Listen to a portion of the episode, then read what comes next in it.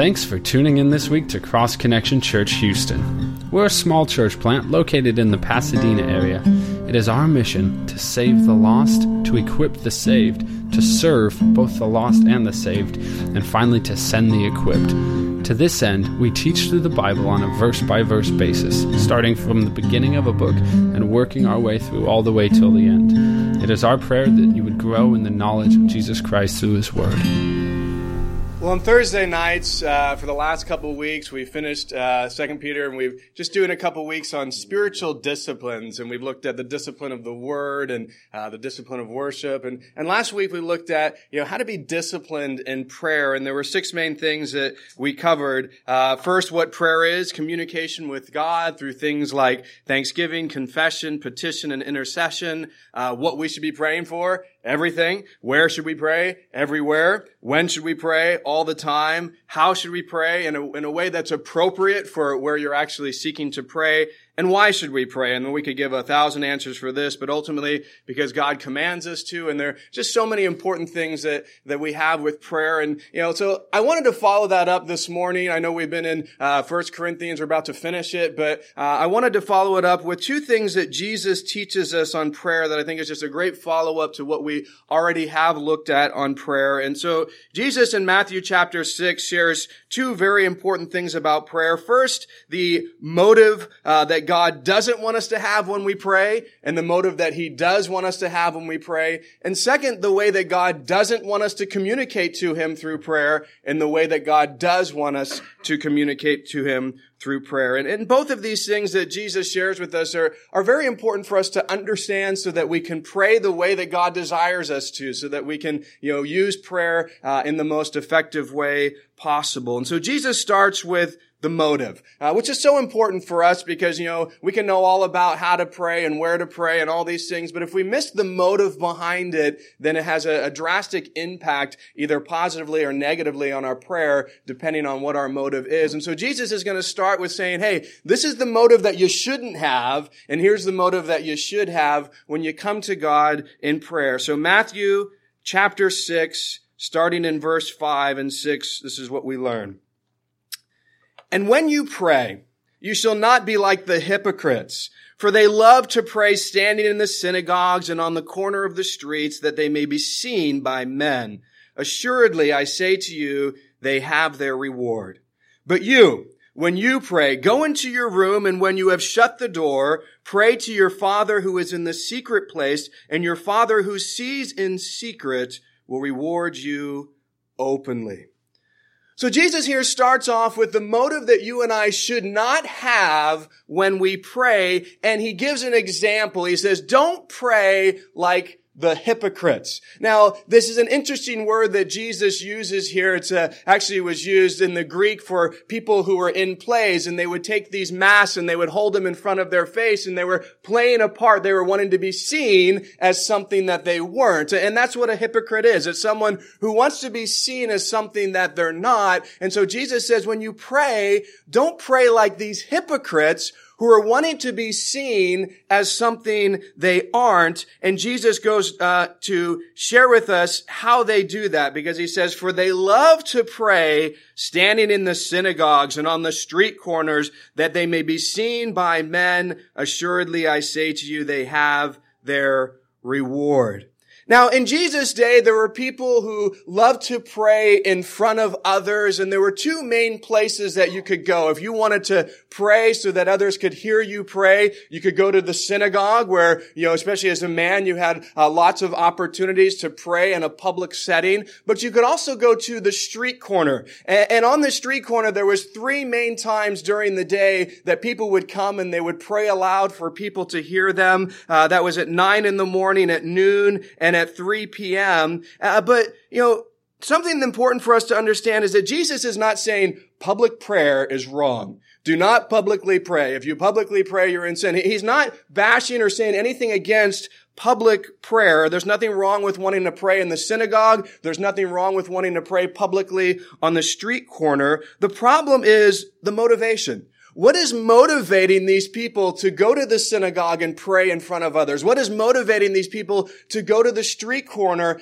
and pray in front of others? And we're told in verse five what their motive is, that they may be seen by the people that are there. That's the motive. Oh, I'm going to the synagogue and praying so that everyone can see me pray and look at how spiritual I am. And I'm going to the street corners and I'm going to go at every single time that there's people there. And I'm praying so that people can see me. Now this is interesting because prayer is communication with God. So when we're praying, we're, we're, we're speaking to God. We're seeking God to answer our prayers. It's all about us and Him, this communication between us and Him. What it's not about is communication between us and the people listening to us. We're not praying for their benefit. We're praying for, you know, to, to communicate with God. But notice the difference between these people and their motive. They're not there to pray so that God can hear. They're not praying so that God can answer. They want everybody around them to hear. You know, I'm praying so that you'll hear me pray and that you'll think I'm so spiritual and that you'll do these things, you know, think these things of me. And that's why I'm, Jesus says, a hypocrite because, you know, I'm missing the whole point. I'm wanting to be seen as something that I'm not in my prayer life. And so they're going in these public places and they're praying, not because they're truly godly people who love to pray and want to intercede on behalf of others and pray to God. They're just going to public places so that people look at them and think, wow, look at you. Aren't you so spiritual standing on that street corner praying or standing in the synagogue praying? But they're really not. Jesus says they are hypocrites because their heart motive is wrong. You know, something we need to understand about prayer is the act of praying is not what's most important to God. It's the motive of the heart. You know, you can stand up all day and say words and, you know, and pretend like you're really actually praying. But if your heart motive is just to be seen, is just to be, you know, people would think something, you know, highly of you or whatever, then you've missed the whole point of what prayer is about. You know, when I grew up, I grew up in a church where there was a lot of show. Uh, and I've shared that with you in different areas, but prayer was one of those areas where, you know, it just seemed like, you know, there's just a few people, especially every week, who, who love to put on kind of the prayer show. And I always noticed something really weird. When they would talk to you, they would have their normal voice. And then all of a sudden they got this special prayer voice when they would pray aloud. And the other thing I found was really weird is then they start using this like King James English and thou, O Lord, thy God, pray. And it's like this, well, wait a second. That doesn't sound like you at all. And, you know, they'd get up and their voice would be raised and they'd use all this. And, you know, it was just kind of the show for many of them that they were putting on for people. And Jesus is saying that's not the way it should be. The motive isn't to impress. The motive isn't to be seen by people at all. But notice what Jesus says at the end of verse five. Assuredly I say to you, they have their reward. A more full translation of this is they have their reward in full. What Jesus is saying is, if your desire, your motive in prayer is to be seen by people, then that's all reward you're going to get. The praise that they give to you, the thoughts that they have towards you because you're putting on a show for them, that's it. Now, this is the, the reality though, because when we pray, our desire is, Lord, I'm praying ultimately, if we're doing it for the right reasons, because I want you to answer this prayer. I want you to, you know, minister to my needs or the needs of someone else that I'm lifting up. So ultimately, we want the reward of answered prayer.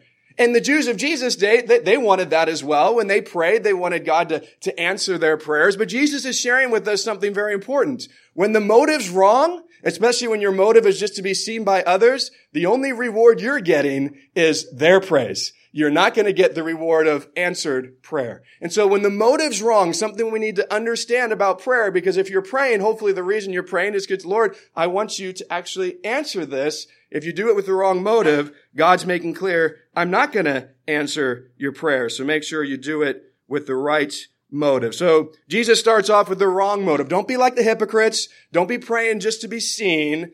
Instead, he gives us the motive that we should have and an example of how that looks. Notice what he says in verse six. But you, when you pray, go into your room.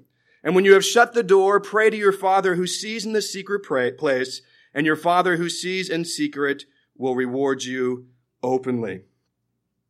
So he starts with, don't be praying on the street corners and the synagogues to be seen by everyone. Instead, when you pray, go into your room and when you've shut the door, pray to your Father who sees in the secret place. You see, the hypocrites pray so that everyone could see them, and Jesus is saying, you, you pray so that only God can see you. Notice it doesn't just say, go into your room, it says, then close the door. So that it's just you and you alone. No one can see and it's just you in there, you and God. God's the only one who's seeing you. He's your only audience. You're not trying to impress anyone. It's just prayer between you and Him. And so Jesus is saying that should be the heart motive. It should be, God, I am lifting up this prayer to you. You're the focus. You're the one that I'm doing this for. You're the one that I'm communicating to. Now, once again, Jesus is not saying that, hey, the only way you should pray is behind closed doors when you're alone and all public prayer is bad. You know, he's not communicating that. He's just wanting to, to see the heart motive here of when we pray, it should be for God to God, not to impress others or for others. And, you know, we sometimes have that, you know, problem when we're praying in a group where we kind of, you know, try to impress and do these things, but ultimately it should be to God for his ears because he's the one that we're seeking to have move uh, through our prayers. And so um, don't be like the hypocrites who are trying to put on a show. Instead, be like those who just go into their quiet room in that secret place and they pray to the Lord. And notice what Jesus says is the result of those types of prayers in verse 6. Your Father who sees in secret will reward you openly. So when you're praying publicly for the heart to be seen by people, no reward. When you're praying privately, when it's just about being seen by God, the motive of your heart is right. Jesus says those are the prayers that God answers. So if you want to have answered prayers, make sure the motive of your heart is in the right place. So the first thing Jesus shares with us is the motive that God wants us to have when we pray and the motive he doesn't. We shouldn't pray with the motive to be seen and heard by others. We should pray with the motive to be seen and heard by God. And the ultimate reason is because the right motive gets you answered prayer and the wrong motive doesn't. And so that should be uh, something that hopefully moves us to do what is right when we come to prayer. Well, now Jesus is going to transition. Now that he's talked about motive, he's going to talk about how do you communicate? Because there's a wrong way to communicate to God with prayer, and then there's a proper way to do that. And he's going to share that with us next in verses 7 and 8. Let's see what he says. And when you pray, do not use vain repetitions as the heathen do, for they think that they will be heard for their many words. Therefore, do not be like them, for your Father knows the things you need before you ask Him. When you and I pray, something that we shouldn't do in our communication with God is use vain repetitions. Now, this Greek word translated vain repetition means to repeat the same thing over and over, to use many idle words, to babble. And so Jesus starts with the motive of your heart. This is the way it should be. And for many of the Jews, that was their struggle of whether they're, you know, doing it publicly for the approval of the public. But now Jesus moves to another group of people. He's talked about Jews, but he says, you know what? There's there's an example that's negative uh, in prayer, and it's the heathens. Uh, and the heathens pray in a way that has this vain repetition. They think, well, if I just keep babbling on with the same thing over and over again, finally, this you know God that I think exists is going to answer my requests. Well, we have an example of this in many portions of scripture. One of them is 1 Kings chapter 18. Uh, in 1 Kings, we have the, the great prophet Elijah, and he challenges these other prophets who were heathens. They were prophets of a God called Baal, and he says to them, you know what? Let's have a competition. Let's find out who the real God is. This is what we'll do. We'll pray. We'll ask our God to send fire from heaven and consume an altar. And whoever the real God is, is going to be the one that can send fire from heaven. And whoever the false God is, is going to be the one who can't. You guys can go first. Now notice what they do. Their opportunity now to pray to their God Baal. And this is what happens. 1 Kings 18, 26. So they took the bull which was given to them and they prepared it and called on the names of Baal from morning till evening, uh, morning and even till noon, sorry, saying, Oh, Baal, hear us. But there was no voice, no one answered, and they leaped about the altar which they had made. So notice from morning till noon, and they just continue to repeat the same thing over and over and over and over. There's this vain repetition that happens from these heathen prophets. And Jesus says, don't be like that. Don't have this vain repetition in our prayers. Something we need to understand, God's not deaf. The first time you pray something, He hears it. It's not like, what'd you say? Can you repeat that a few more times so, so I can get it? We don't need to repeat our prayers over and over again. God hears us. Eh, when we pray, we need to know something about God. Notice what Jesus goes on to say in verse 8. Therefore, do not be like them, for your Father knows the things you have need of before you ask Him. You know, God knows everything. He knows everything about your life. He knows every need that you have. He knows every situation and circumstance that you're in now and that you're going to face in the future. He knows far more than you do. And so we need to understand something about prayer that is misunderstood by many. The purpose of prayer is not to inform God of something he doesn't know. God, I know you don't know that there's a circumstance going on right now in my life, but I need to tell you about it so that you can come do something for me because you're obviously clueless of what's taking place. No, he's not clueless. He knows exactly what's happening. Oh Lord, do you know what's going on over here in this country and all these bad things? I mean, surely you're just, you need me to tell you. You need me to inform you of what's taking place. Prayer is not for us to inform God of anything. He already knows everything. We shouldn't be praying with that mindset thinking that we have to do that. Jesus wants us to understand who we're praying to. We're praying to a God who hears our prayers the first time. We're also praying to a God who knows everything. And so we just need to bring our prayers before Him and ask Him to meet our needs. So we shouldn't be praying thinking I must repeat the same thing over and over and over again, or I must inform God. He doesn't need us to do that.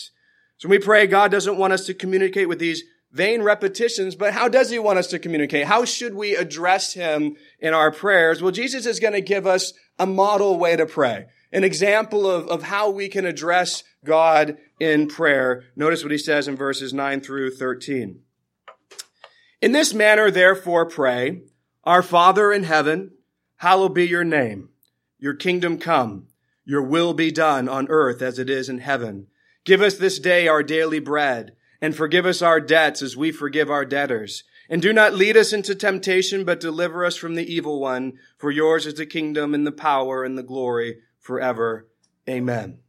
You know, this is one of the most memorized passages of scripture. John 3.16 is memorized a little bit more, but the Lord's Prayer is one of the most memorized and probably the most repeated verse in the Bible. But something we need to understand and where many people miss here, Jesus didn't give us this model prayer just to memorize it and repeat it. He didn't just want us to quote it all the time. Uh, people don't really oftentimes understand the point the significance, why he shared these things. It wasn't just for us to, okay, I'll just repeat this prayer over and over again. Because notice what Jesus just said. Don't be like the heathen who have these vain repetitions. And oftentimes people use the Lord prayer in the same way. I'll just every single night repeat these words because that's all that Jesus wants me to do. Every time I pray, if I just quote this, then my prayers are done. That that's not the point of what Jesus is sharing here. That's not what he's doing. He's saying here is a model. Here's a way that will demonstrate how you should pray, who you should address, what you should kind of include, but I'm not asking you to repeat these exact words over and over again. That's not the point.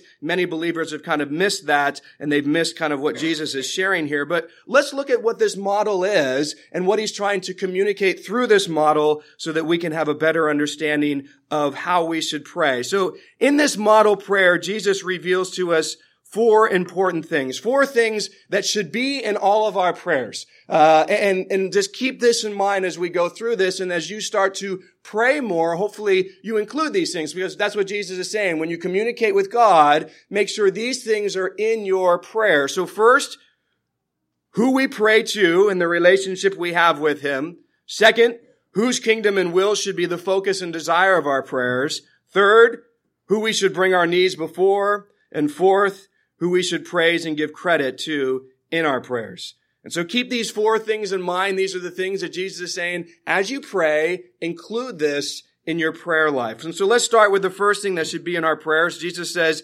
in this manner, therefore pray, our Father in heaven, hallowed be your name. The first thing that we should have in our prayer is an understanding of who we're praying to and the relationship that we have with the one that we are addressing. Jesus says, pray our Father. You know, I love this term. I love the fact that we can actually use it. That's such a, a, privileged title. In the Hebrew, the word is Abba. We see that in scripture, Abba. Jenny and I, when we were in Israel, you know, the word actually is literally translated daddy. And when we were in Israel, we saw little kids running up to their dad and they say, Abba, Abba, you know, just like little kids today. I got two little girls and I love it when I come home and, oh, daddy, daddy, and they come give me a big hug. You know, it's this intimate word. It's this privileged um, title. And, you know, there's only two people in the whole world right now who can use that term with me. I mean, you guys could come and say, daddy, daddy, but it'll just be really awkward and I'm not your daddy, so please don't do it. But my girls do that because they have something that you don't. This intimate relationship with me as their father. And it's such a wonderful privilege role, a wonderful privilege relationship. And guess what? That's what we have with the creator of heaven and earth. He is our father. It is such a wonderful thing to understand and we need to recognize that. You know, Ephesians chapter 1 is one of my favorite chapters in the Bible because it shares with us all these things that we've been given by God. But one of the blessings that we've been given is in verse 5. Having predestined us to adoption as sons by Jesus Christ to himself according to the good pleasure of his will. One of the greatest blessings that you and I have been given is that God has adopted us as his children. He didn't just die on the cross to pay for our sins, which is wonderful and important for sure, but he went a step further. He says, you know what? I'm not just going to pay for your sin. I'm not just going to make it so you can have a relationship with me as a friend. I'm going to go one step further. I'm going to adopt you into my family. I'm going to make you my child. I am going to be your father. You are going to be my children. This is one of the greatest blessings that we've been given. And we need to recognize that when we come to God, that is the role that he is in our life. He is our father. We have that privileged, intimate relationship. And notice that Jesus doesn't doesn't say other terms. He's not your boss in heaven. He's not your genie in heaven. He's not the angry God on the throne, never wanting to do anything for you in heaven.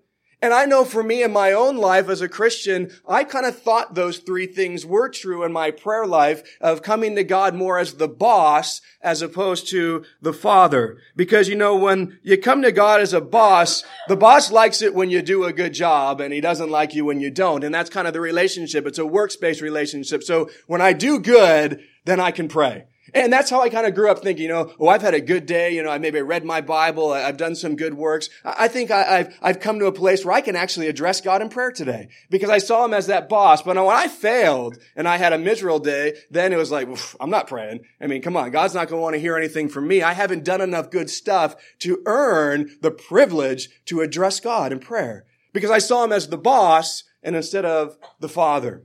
Now, there's also been times in my life where I've seen him as the genie.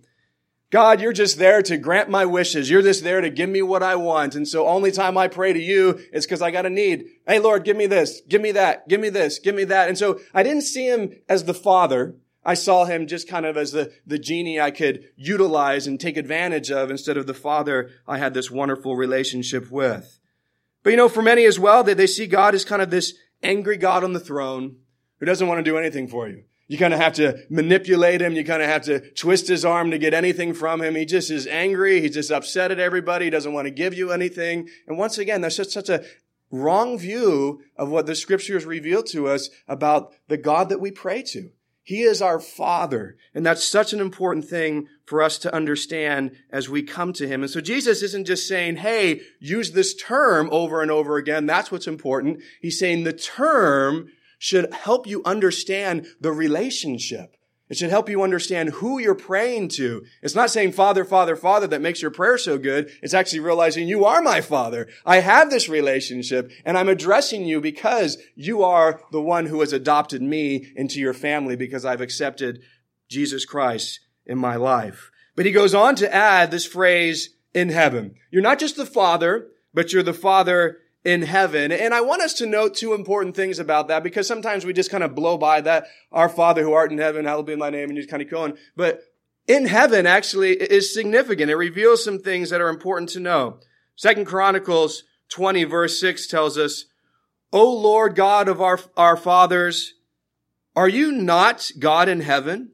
And do you not rule over all the kingdoms of the nations? And in your hand is there not power and might so that no one is able to withstand you?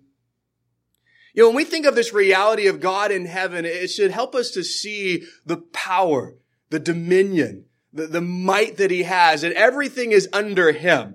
Every kingdom, every ruler, every president, every king or queen or whatever, all these people that we think have so much power, they are all subject to the one with the greatest power of all, our Father who's in heaven, who is in complete control. And just that reality should be something that encourages us that nothing is too big for him, nothing is too hard for him, nothing is impossible for him. He is the God who dwells in heaven, who created everything that we have and can take care of any situation that we have and we face. And so we can bring that to him. I think another important thing of understanding God in heaven, Psalms 11, 4 says, The Lord is in his holy temple. The Lord's throne is in heaven. His eyes behold, his eyelids test the Son of Men. You know, our God in heaven sees everything. There's nothing hidden from him. And this is something that, you know, Jesus already talked about in the vain repetitions. God knows it all. He sees it all. He, he, you can't hide stuff from him, but you also don't have to inform him of everything. And there's times that we don't even know stuff and it's like, I got it. You, you just come to me. I know what your needs are. I know what's best for you. And so even if we can't articulate it perfectly or we can't even, we don't even know everything that's going on, God sees it all. God knows it all. And that's such a wonderful thing for us that that's the one we're praying to. We have this intimate relationship with the all-powerful, all-seeing, all-knowing creator of heaven and earth, and we have that privilege to come boldly to the throne of grace where we can find mercy and help in our time of need. So it's our Father in heaven, but Jesus also tells us something else. He says we should pray, hallowed be your name. Now, the Greek word here translated hallowed is used 29 other times in the New Testament, and 26 of those times it's actually translated sanctify. The word means to be holy, to be set apart, to be separate from profane and sinful things. And this is a wonderful truth about God. We don't just say, hallowed be your name. You know, the reality of this term is speaking about the fact that we are praying to a God who is sinless. We are praying to a God who is not a part of those things. And that's something that's so encouraging that you can know the God that I serve, He's not going to do something evil or wicked to me because He's sinless. That's not even part of His character and nature. That's not something that He does. But I think that's a, a problem that we have. And, you know, I even talk with people who, you know, think, well, I, I don't know if I want to follow God because, you know, maybe he'll send me to some, you know, mission field with a bunch of snakes that I hate or something. It's like, you know, we have this mindset like God just wants to punish us. And, you know, no, he, he's not sinful. There's no sin with him at all. He's someone who is perfect and holy and he will always do what's right. He's never going to, even when you ask him, just like a, a father that I am, and my kids come and say, hey, can I have this? And it's bad for them. Guess what? The answer is no. Me even being sinful, as Jesus tells his disciples, know how to give good gifts to my children. How much more God who's sinless? When we come to him and say, Lord, let me have this, and he says, no, that's bad for you. He's not going to answer that request. But when you come to him and say, Lord, can I have this, which is good for me? Yes, absolutely. Because he's our loving heavenly father who wants to bless us with things that are going to be beneficial to us.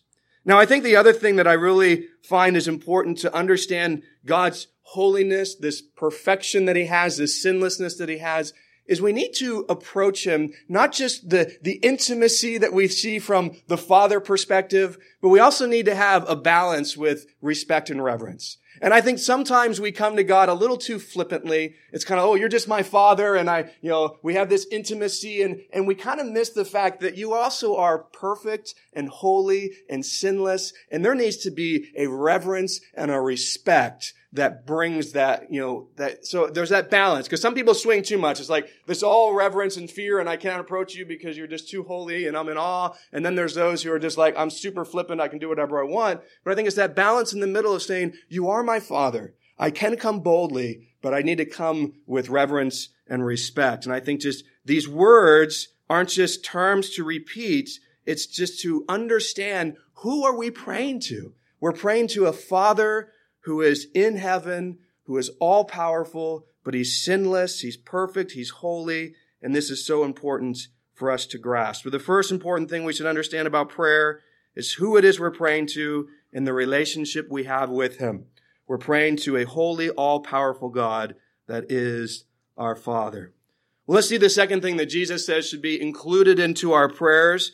Your kingdom come, your will be done on earth as it is in heaven.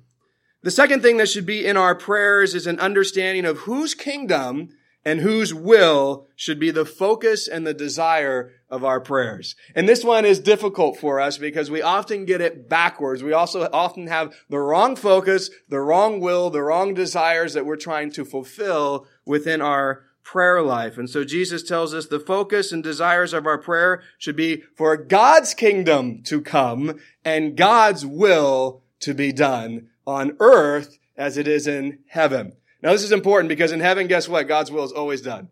Everything that God wants happens just like he wants it. And our prayer should be, Lord, we want to see here on this earth that take place. Your will be done. Now, what is our problem? Our problem is oftentimes my prayer is more, Lord, my will be done. That's what I want. You know, let, let what I desire to be done. That's my heart. I want this and I want that and I want you to give me here and there. And it's all about me and my will and my desires as opposed to, no, that's not what prayer's about. Prayer's about asking God to ultimately do His will and His desires. It's to align myself with God, what He desires, not what I desire. Prayer is not an argument with God to persuade Him to move things our way. It's an exercise where we are enabled by God's Spirit to move ourselves His way. G. Campbell Morgan, a great pastor and commentator, says this.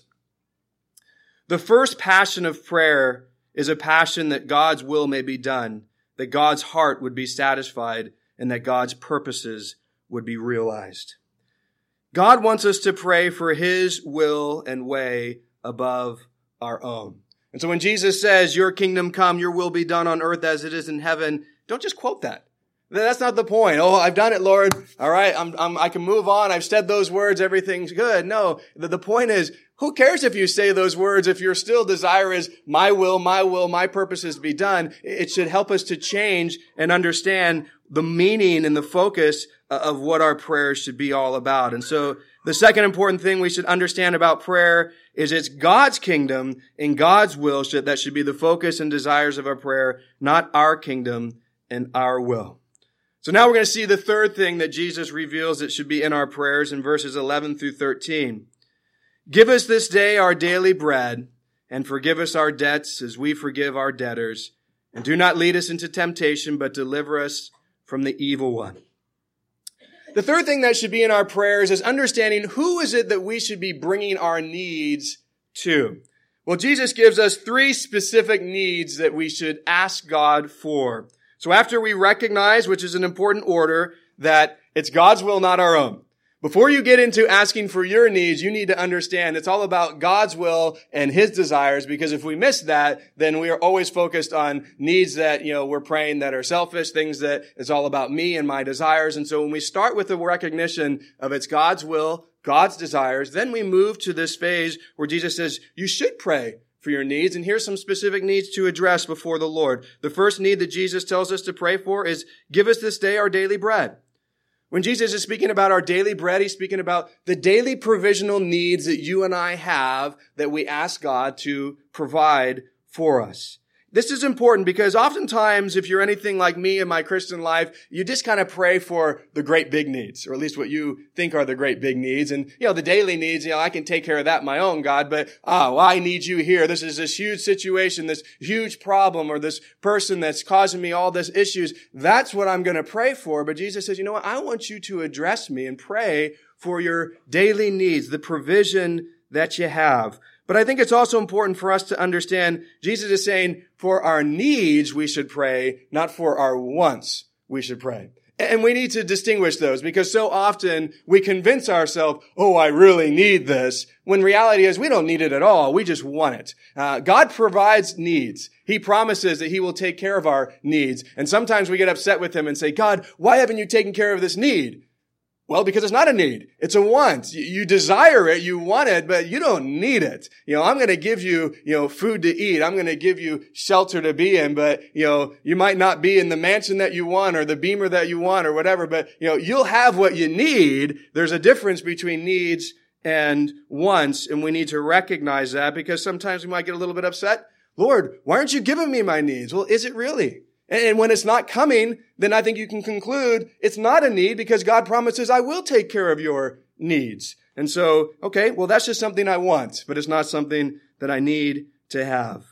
So one of the things we should always include in our prayers is asking God for our daily needs. There's nothing too trivial, nothing too small to talk to God about. The second thing that Jesus says we should pray for is forgive us our debts as we forgive our debtors. Our greatest need is to be forgiven of our sins. If we do not come to God for forgiveness, then we are bound forever in hell. The Bible's very clear. We have to come to God, accept who Jesus Christ is, that he is God, that he died on the cross for our sin, that he rose from the dead, and to confess with our mouth that Jesus is Lord, to believe in our heart that God raised him from the dead. And we need to come to him and repent and confess our sins, and he is faithful and just to forgive us and to cleanse us from all unrighteousness. Confession of sin, asking God to forgive us of our sin, is so huge for us. And Jesus says, you need to do this. Guess what? I don't think there's probably anyone here who probably doesn't daily sin. You know, we all regularly sin. Maybe we can get through one day, but you know, the reality is we are regularly sinning. And so we regularly need to come to God and confess those sins and get forgiveness from God for our sins. But notice that Jesus doesn't just say, you know what, ask God for forgiveness. He goes on to say something else that I think is very important. He says, forgive us our debts as we forgive our debtors.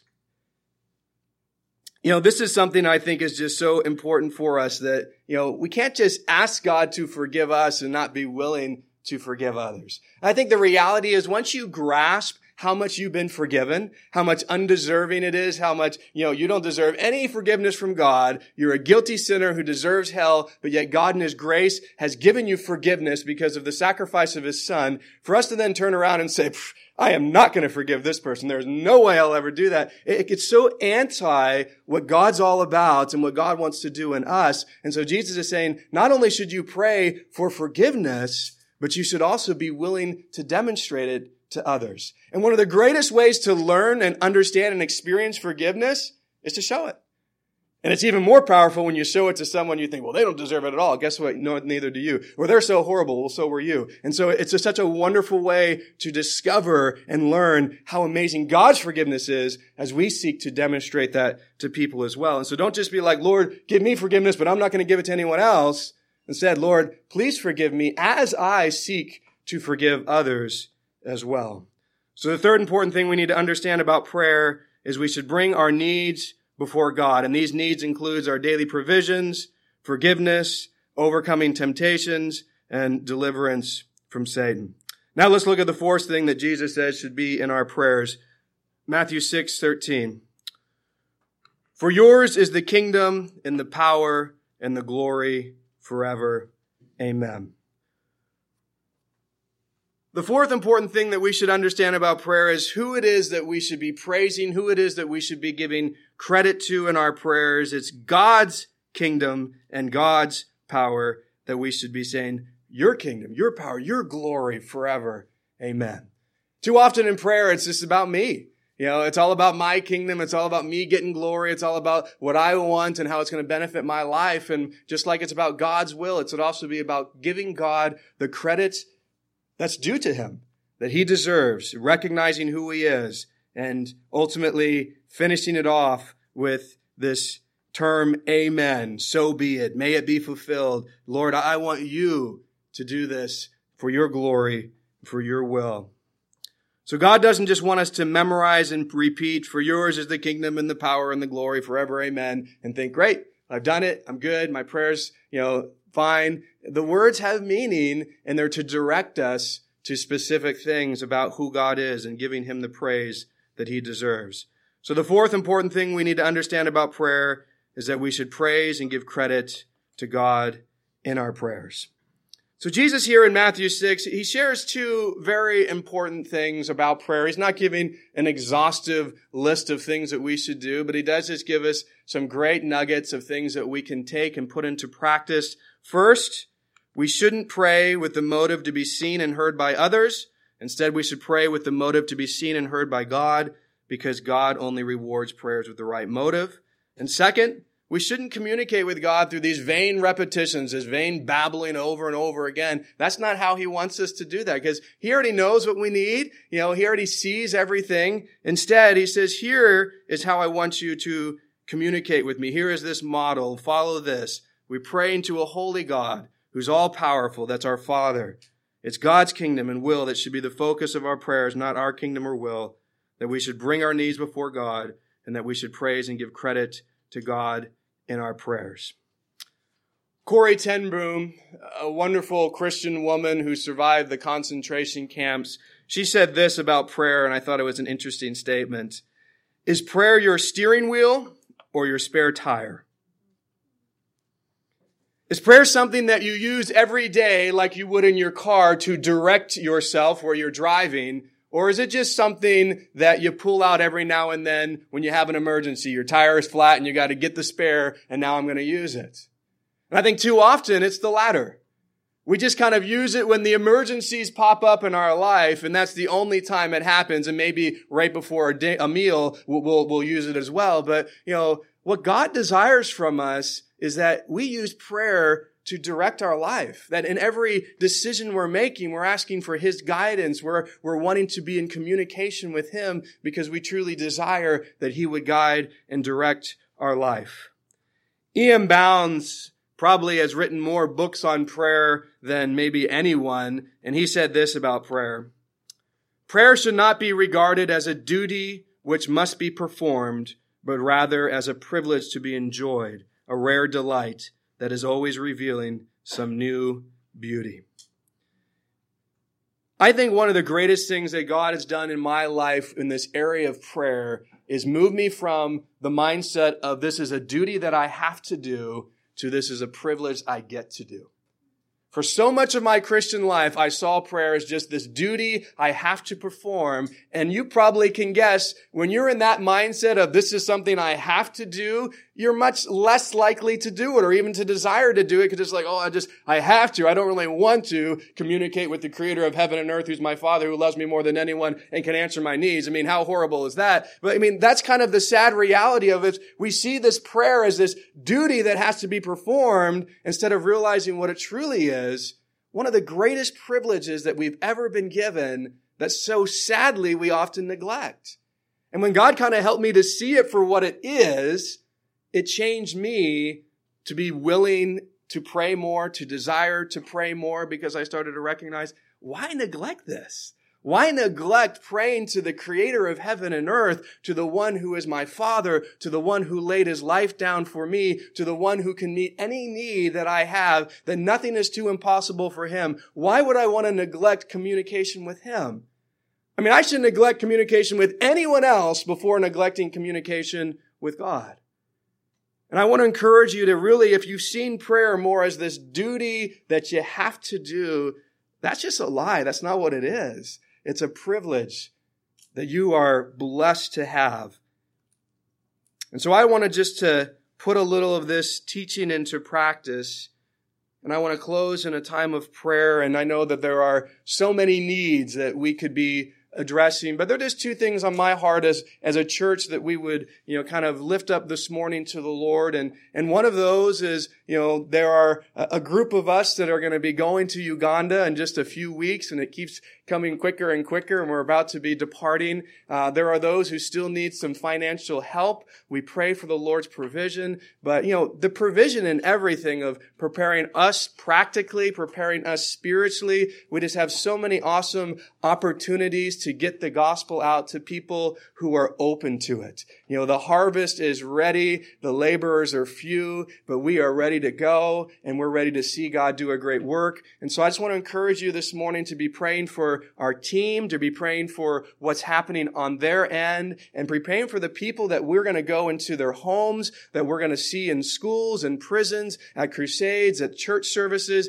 that they would be open to the gospel, that they would be willing to accept it and see their life changed for all eternity. And so that's one thing I really want us to just be asking God for. Another is, you know, we've, I've mentioned it a few times and we've been looking for months, uh, for a facility beyond this one. Uh, we've been, you know, in need of that and, uh, we've been in, you know, communication with a place, trying to get our own place. And uh, it's been a longer process than we thought, but we're still working through that. And just that if this is where God has us, uh, that all the final doors would open and that they would, you know, accept our proposal and everything that we want and uh, that God would just work that out and we'd be able to have uh, a facility that's ours instead of just this on Sunday. And so that we just be praying for that. And if that's not the place and the Lord has somewhere else, you know, that he would, you know, just direct us and guide us, but, you know, that we just want to be where God has us and we want the doors to open for that and we uh, recognize that we have a need. Uh, and so let's just lift that up to the Lord and uh, seek him and, and, watch him move and uh, help